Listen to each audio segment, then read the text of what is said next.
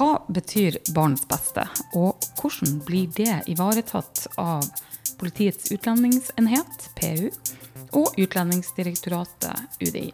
Mitt navn er Vibeke Skjem, og du hører på UDI Innsikt sin podkast om barnets beste.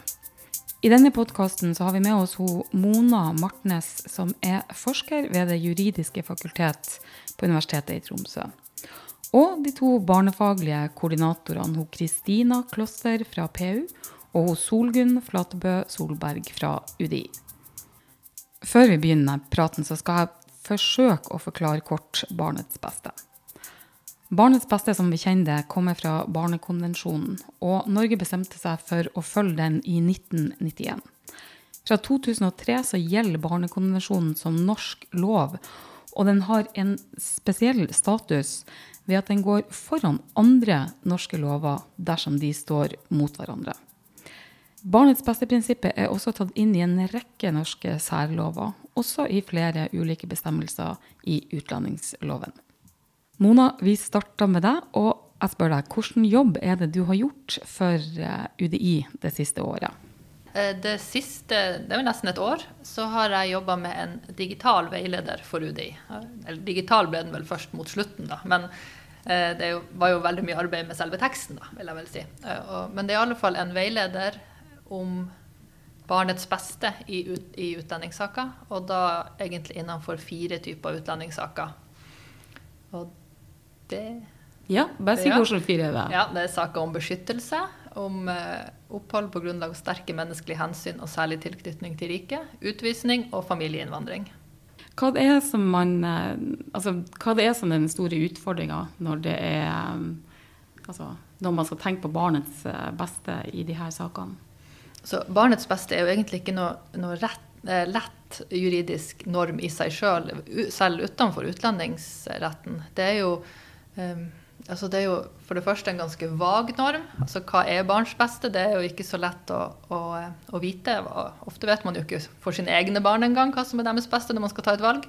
Eh, Det er vanskelig innenfor masse ulike rettsområder. Eh, Tidligere fordi det var litt, kanskje var, var lite rettskilder man kunne bruke til å fylle det her med et innhold. Nå har vi fått flere rettskilder, men det, det er fremdeles vanskelig fordi at den, den gjelder jo i alle saker som berører barn. Så det er utrolig mange ty forskjellige typer saker, selv innenfor ett rettsområde. Det er jo, altså Barnets beste er jo tatt inn i utlendingsregelverket.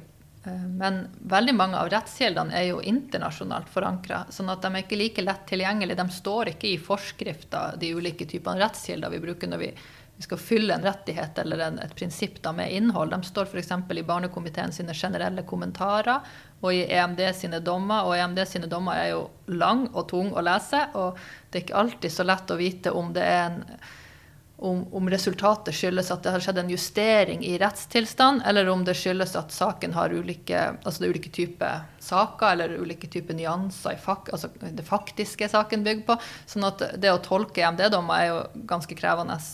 Og, Og og er det det er den europeiske menneskerettsdomstolen, som altså har ansvaret for å tolke og avklare rettighetene i EMK, altså Den europeiske menneskerettighetskonvensjonen.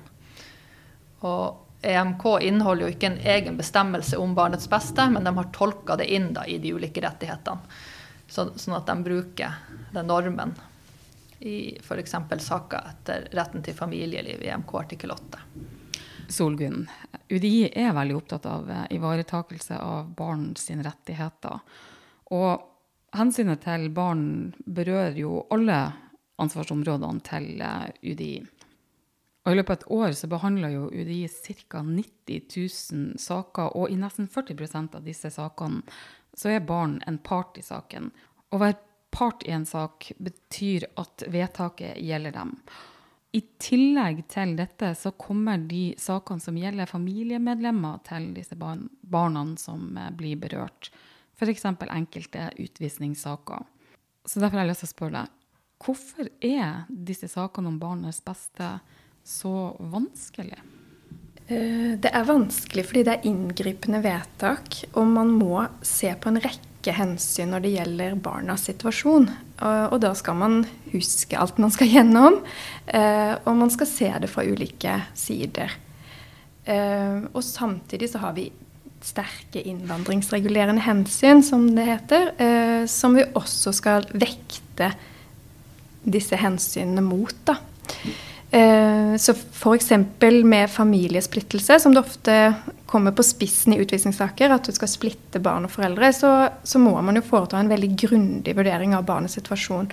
Og da skal den veilederen eh, vise hvilke rettspraksis vi har på det til nå, og gå grundig gjennom eh, lovverket for å trygge saksbehandlere på hvordan det kan gjøres, og se eksempler fra rettspraksis.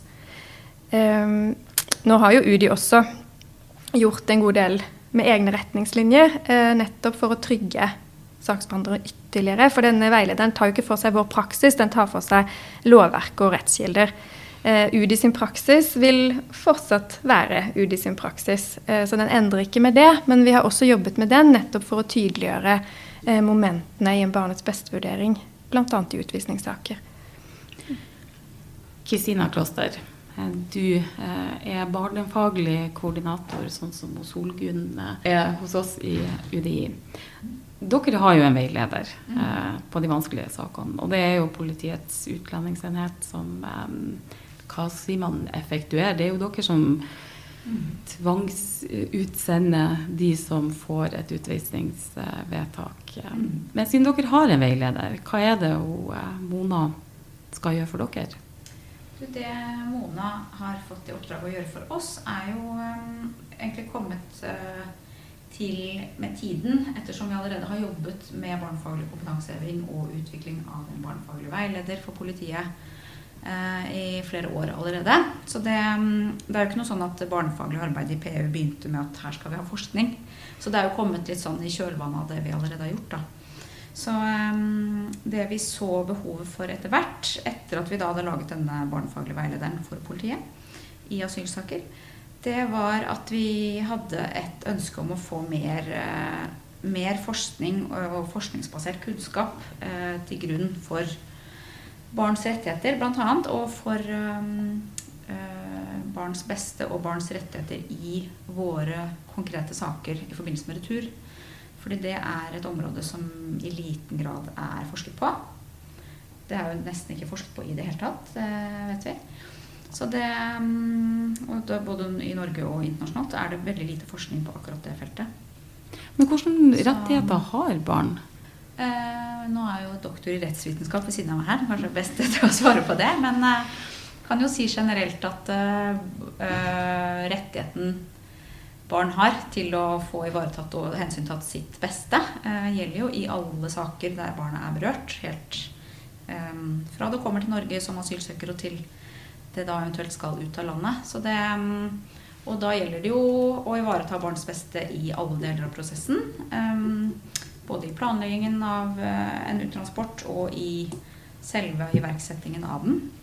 Så, um, så, det er jo en klar rettighet som vi har vært veldig opptatt av å operasjonalisere i våre saker gjennom den veilederen vi selv har laget. Um, så det er jo én rettighet. Og så er det jo da Eller det er jo det liksom generelle eh, rettslige bakteppet, på en måte. At barns beste skal ivaretas. Og så er det jo kommet opp i løpet av vårt arbeid det her med mm, uh, altså barns rett til å bli hørt og barns rett til informasjon, som er veldig sånn integrert, henger veldig tett sammen. Um, som også er en uh, veldig sentral del av barneretten. Eh, hvor vi har funnet ut at Eh, barns rett til informasjon ved retur og liksom i forbindelse med den eh, avslag og retur, da. Eh, og hele det tilbake til hjemlandet-perspektivet og den delen av saken er Der har det vært litt sånn uklart eh, rettslig bakgrunn, opplever vi. Eh, og det er jo derfor vi ønsket at, eh, at vi får noe forskning på dette. Nettopp for å kartlegge hva er egentlig barnets rett til informasjon om eh, dette med retur og avslag. Og, eh, og, i hvilken grad de får denne rettigheten ivaretatt av norske myndigheter. Ja, hva så du når, det, når du både har eh, forska på dette for PU og laga veileder for eh, UDI? Altså, kan du konkretisere eksempler med, som kan gjøre det forståelig for meg hva som er barns rettighet, og hva du fant som var utfordrende?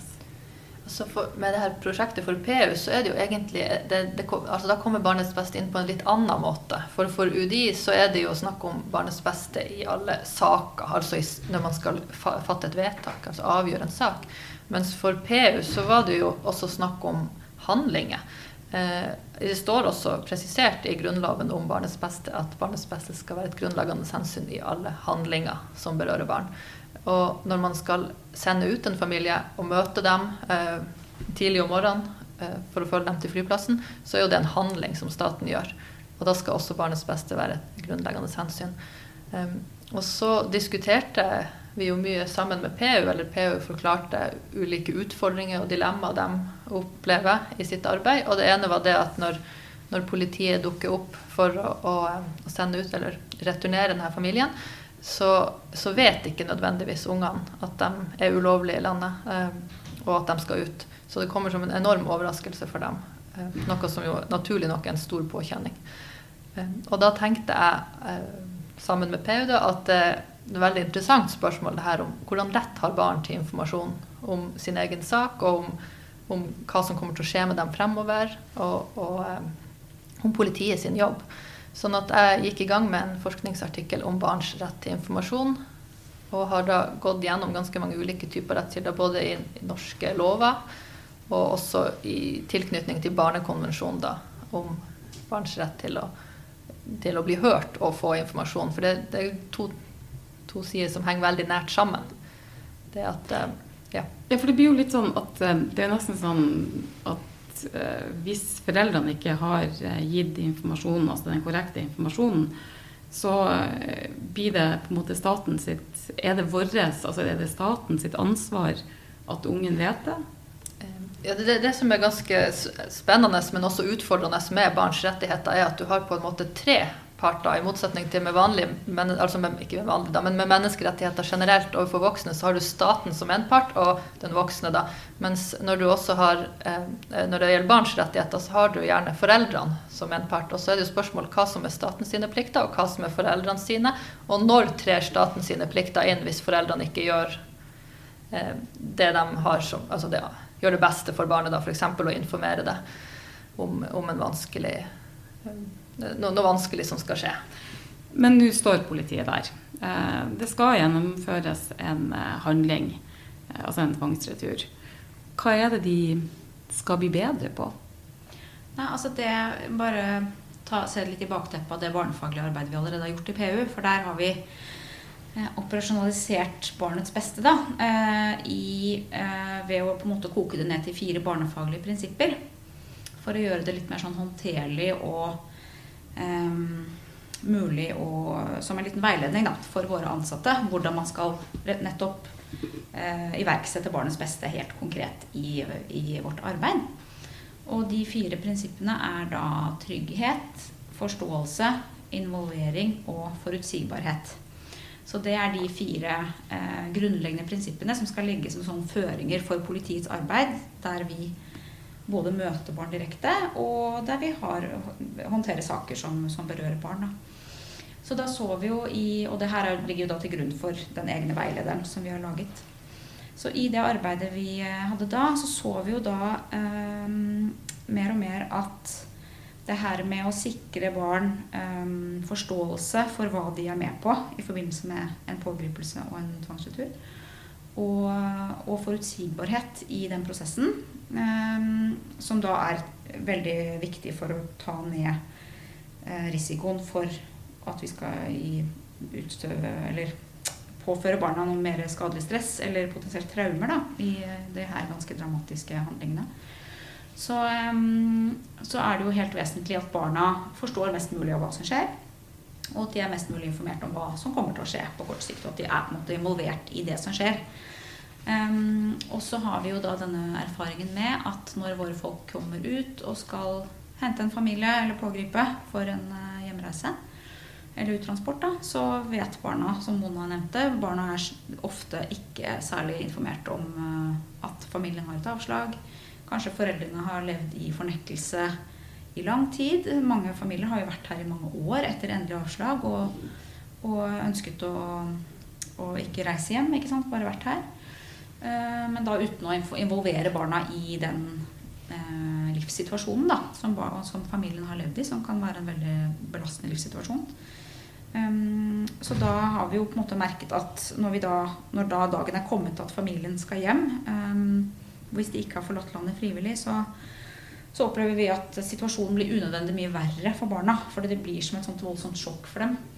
Uh, når politiet da kommer på døra om morgenen og skal hente dem, og de skal hjem til uh, hjemlandet sitt, som de kanskje ikke har vært i før engang.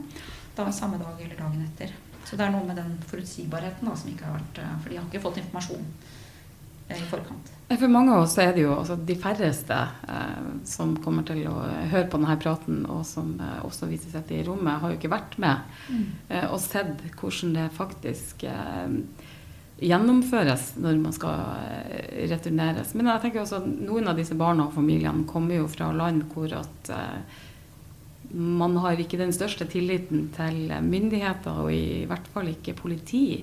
Kan dere bare beskrive litt altså, Er man uniformert? Er det håndjern? Er det altså, Hva er det som er viktig for uh, de polititjenestefolkene å være mm. bevisst på når de skal mm. inn i denne vanskelige situasjonen? Mm. Altså, nå har vi jo denne barnefaglige veilederen som ligger til grunn for vårt arbeid. Og det har jo medført nå i økende grad de siste årene at uh, hensyn til barna er et veldig veldig tungt anliggende i lang tid i forveien fra, fra begynnelsen av i planleggingen av en pågripelse. Så, um, og det innebærer jo da at man nettopp har barna med seg i mente i alt uh, man gjør for å planlegge en pågripelse og en uttransport. Og så er jo ingen saker like, så det vil jo arte seg veldig ulikt. Men uh, jeg vil jo si på generelt grunnlag eh, at man stiller i sivil, eh, selvfølgelig tilstreber eh, så lite maktbruk som overhodet mulig. Og særlig når det er barn involvert. Og generelt å tilrettelegge for å ivareta sikkerhet og hensyn til barn og foreldre så langt det lar seg gjøre. Um, ja. Så liksom så at man går inn så dempet som mulig, da. Men det er jo klart um, alle saker er jo ulike, så det vil jo ikke um, Det vil ikke være noen sånn mal for hvordan Det vil jo uansett ikke se likt ut i hver sak, men det her er i hvert fall de grunnleggende føringene. Det er jo, altså, Når man er byråkrat eh, og skal måtte, gjøre det som politikerne har bestemt, er det enkelt for en saksbehandler eh, å vite om de tar hensyn til barnets beste når de Ehm, det er jo en vurdering som er preget av å være skjønnsmessig. Eh, og de føringene vi har på en måte fra rettskildene, er jo at det er en relativ norm. Da. Altså jo, jo, mer innhold barnets beste har, altså jo tydeligere det er at noe er til barnets beste, eh, jo tyngre veier hensynet opp mot andre hensyn. Men hvis det ikke er helt tydelig hva som er til barnets beste, så veier det mindre. Eh, så det er jo på en måte den generelle veiledningen vi har i hvordan vi skal vekte det. Eh, så er det sånn at dette er jo et veldig politisk felt, men akkurat det å vekte barnets beste opp mot innvandringsregulerende hensyn, det er det vi som skal gjøre. Og det, det skal egentlig ikke være noen politiske føringer på akkurat det. Jeg vet ikke om du vil si noe, Mona, i forhold til det? Ja, det, det, er jo vanskelig. Eh, egentlig kjempevanskelig. Og det er ikke heller altså, Ikke alle rettskildene peker heller i samme retning. Altså, vi har rettskilder fra Barnekomiteen som tyder på at barnets beste skal veie tyngre enn kanskje det vi ser fra Høyesterett, i hvert fall. Eh, og så har vi EMD, der det kan være litt uklart. og det, altså, I den enkelte sak kan det være mange faktorer som innvirker på hvorfor barnets beste i den saken ikke har blitt tillagt nok vekt, eller hvorfor det har blitt Eh, hvorfor det er innafor skjønnsmargin til staten den, å, å, å, utvise den saken eller gi avslag på opphold. Så ja, det, jeg syns, eh, syns, det er veldig vanskelig, akkurat den avveininga. Og det er litt fordi at barnets beste er jo én størrelse, og så har du de innvandringsregulerende hensynene som er en helt annen type størrelse. Sånn at den avveininga vil Altså det vil jo være vanskelig å få en fasit på en Men, men det er klart at det går en grense for, for som Solgunn sier, at jo sterkere altså behov og interesser, jo klarere man kan si at det er til barnets beste å bli i Norge, jo tyngre må jo de innvandringsregulerende hensynene veie. Og et sted så går det en grense for når man kan eh, si at, at, at, her utviser vi eller gir avslag på opphold fordi barnet har så sterke interesser eller behov da, i å bli i Norge. Og så tenker jeg at Et viktig element er at barnet har jo egentlig ikke kunnet gjort noe for å hindre det her, eller heller ikke gjort noe for at det skal skje. sånn at det er på en måte barnet som rammes hardest, og som er helt uskyldig. Og Det er jo også derfor det er så viktig at vi har en sånn, en sånn norm som barnets beste, da, som sier at barnets beste skal være grunnleggende i de her typene saker. Det er for å jevne ut den skjevheten. At barn ofte rammes veldig hardt av voksne sine handlinger og av, av, av staten politikk, eller um, altså de føringene som innvandringsregulerende hensyn. Ja, for du har jo forska og sett på det her feltet lenge. Hva blir barnet tatt hensyn til på den måten som man ønsker, eller kan man Nå skal du få lov å være så ærlig du vil, eller er det vanskelig for staten å være å gjøre det riktig? Altså, svaret er vel at det varierer. Det fins uh, en del uh, saker der det er helt klart at man har lagt tilstrekkelig vekt på barnets beste, og det fins saker der, man, der, der uh, de innvandringsregulerende hensynene veier veldig tyngt, tungt, uten at barnets beste gjør det. og så fins det saker der det er litt vanskelig å se hvorfor de innvandringsregulerende hensynene fikk avgjørende betydning, og der jeg har inntrykk av at man kanskje ikke har fulgt rettskildene helt. Men siden at det skal være en skjønnsmessig vurdering i de sakene som i hvert fall som UDI eh, gjør, var veilederen sitt mål kort forklart at som du sa i sted, det med trygghet, men at eh, man skal ha tilgang og lett tilgang til lover, regler, regelverk, praksis. Altså det er så mye store ord. Men var det, var det grunnen til at dere trengte denne veilederen? Eller vi trengte denne veilederen? Eh, ja, det vil jeg si. Eh, det var for å samle de relevante rettskildene og gi klar veiledning ut fra de. Det er jo på en måte det vi det handlingsrommet vi har, begrenses eller utvides av de rettskildene vi har. Eh, så det var på en måte for å samle de, sånn at saksbehandlerne ser hvilket handlingsrom de har ut fra rettspraksis og regelverk. Men uansett så må man foreta en skjønnsmessig vurdering i hver enkelt sak, selv om vi har denne veilederen. Så det er jo for å gi trygghet i å gå inn i de vurderingene og gjøre de selv. Um, men det handler også om å gi de den tryggheten til å se hva som er relevant. Hvilke sider av bar dette barnets situasjon må jeg innhente informasjon om? Hva må jeg vite noe om? Hva må jeg ta stilling til i denne saken. Um, så det, det, er noe vi har ønsket med veilederen, da. Tusen takk til dere tre. Mona Martnes, forsker ved Det juridiske fakultet på Universitetet i Tromsø. Og barnefaglige koordinatorer hun Kristina Kloster fra PU og hun Solgunn Flatebø Solberg fra UDI. Mitt navn er Vibeke Skjem, og du har hørt på UDI Innsikt sin podkast om barnets beste. Følg oss gjerne på Facebook, eller let oss opp og hør flere podkaster fra UDI Innsikt på Spotify.